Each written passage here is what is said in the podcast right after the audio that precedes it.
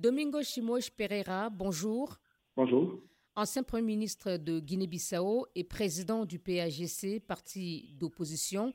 Le Parlement bissau-guinéen a rejeté mercredi un accord signé en octobre dernier entre les présidents Mbalo et sénégalais Macky Sall sur l'exploration pétrolière dans la zone euh, maritime dite commune entre les deux pays. Pourquoi les députés ont-ils rejeté cette résolution?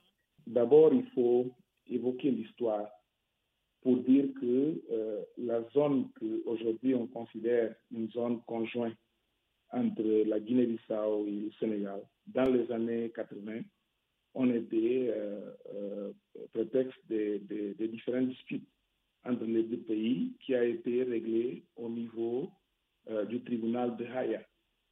Donc, on parle d'une zone de conflit, une zone qui a été disputée par les deux pays. Finalement, il y a eu un accord. Donc, vous pouvez imaginer que c'est une question très sensible entre les deux pays.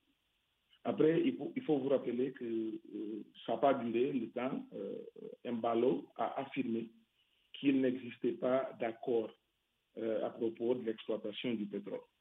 Donc aujourd'hui, bon, on se demande pourquoi euh, l'Assemblée nationale populaire a pris cette décision.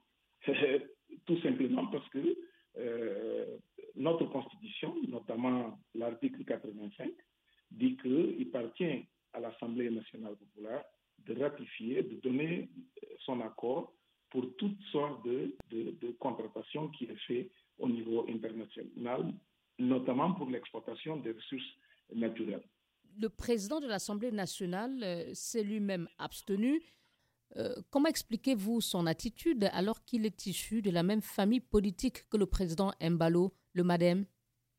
Vous savez, euh, peut-être qu'on n'a pas beaucoup d'exemples de telle sorte dans les dernières situations qu'on a vécues en termes politiques. Mais aujourd'hui, quand on parle d'exploitation de ressources naturelles, c'est des affaires, c'est des, des, questions qui dépassent euh, les, couleurs politiques.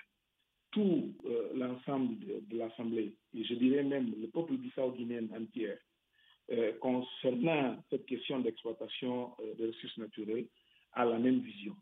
De dire qu'il faut préserver, il faut qu'une discussion plus élargie puisse être développée au sein du, pays pour que tout le monde comprenne quels sont les enjeux et quelles sont les, les, options euh, qui sont à notre face pour que le peuple bissau-guinéen puisse décider en toute connaissance de cause.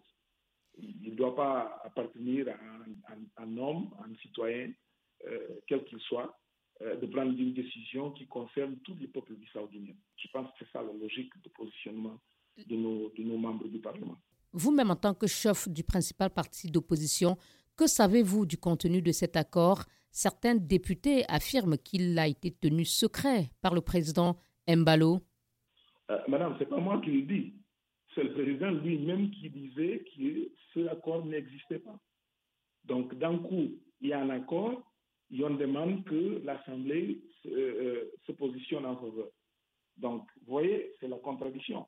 Donc, s'il y a une intention des actuelles autorités d'avancer pour un accord, il faut que ça soit de connaissance des Bissau-Guinéens, que cela passe par l'Assemblée nationale populaire qui va ouvrir un débat approfondi pour connaître les contours de cet accord et donner euh, son avis. Donc ça, je pense que c'est l'intérêt même du Sénégal, parce que j'estime je, mal qu'un président comme Macky Sall et tout le peuple euh, sénégalais veut être mêlé dans une situation qui va créer des fissures très profondes dans la société bissau-guinéenne. L'accord signé en octobre euh, à Dakar établit une clé de partage qui attribue 30% des ressources à la Guinée-Bissau et 70% euh, au Sénégal. Quelle est la clé de partage qui vous paraîtrait la plus juste? Ce n'est pas une question de chiffres. On, nous propose 30, est-ce que nous, on veut 50 Ce n'est pas ça. Je pense qu'avant d'arriver à la, proportion du partage, euh, ce que le Bissau guinéen veut connaître, c'est le positionnement de la zone qui est en train d'être partagée. C'est-à-dire, est-ce que nous sommes en train de parler de la zone économique nationale de Guinée-Bissau? Est-ce que nous sommes en train de parler de la plateforme nationale et continentale de la Guinée-Bissau? Est-ce qu'on parle de la zone conjointe d'exploitation? Personne ne sait. Il faut connaître les coordonnées. Il faut savoir quels sont les dispositifs internationaux qui règlent la, la, la, la, liaison entre deux pays qui partagent la même frontière.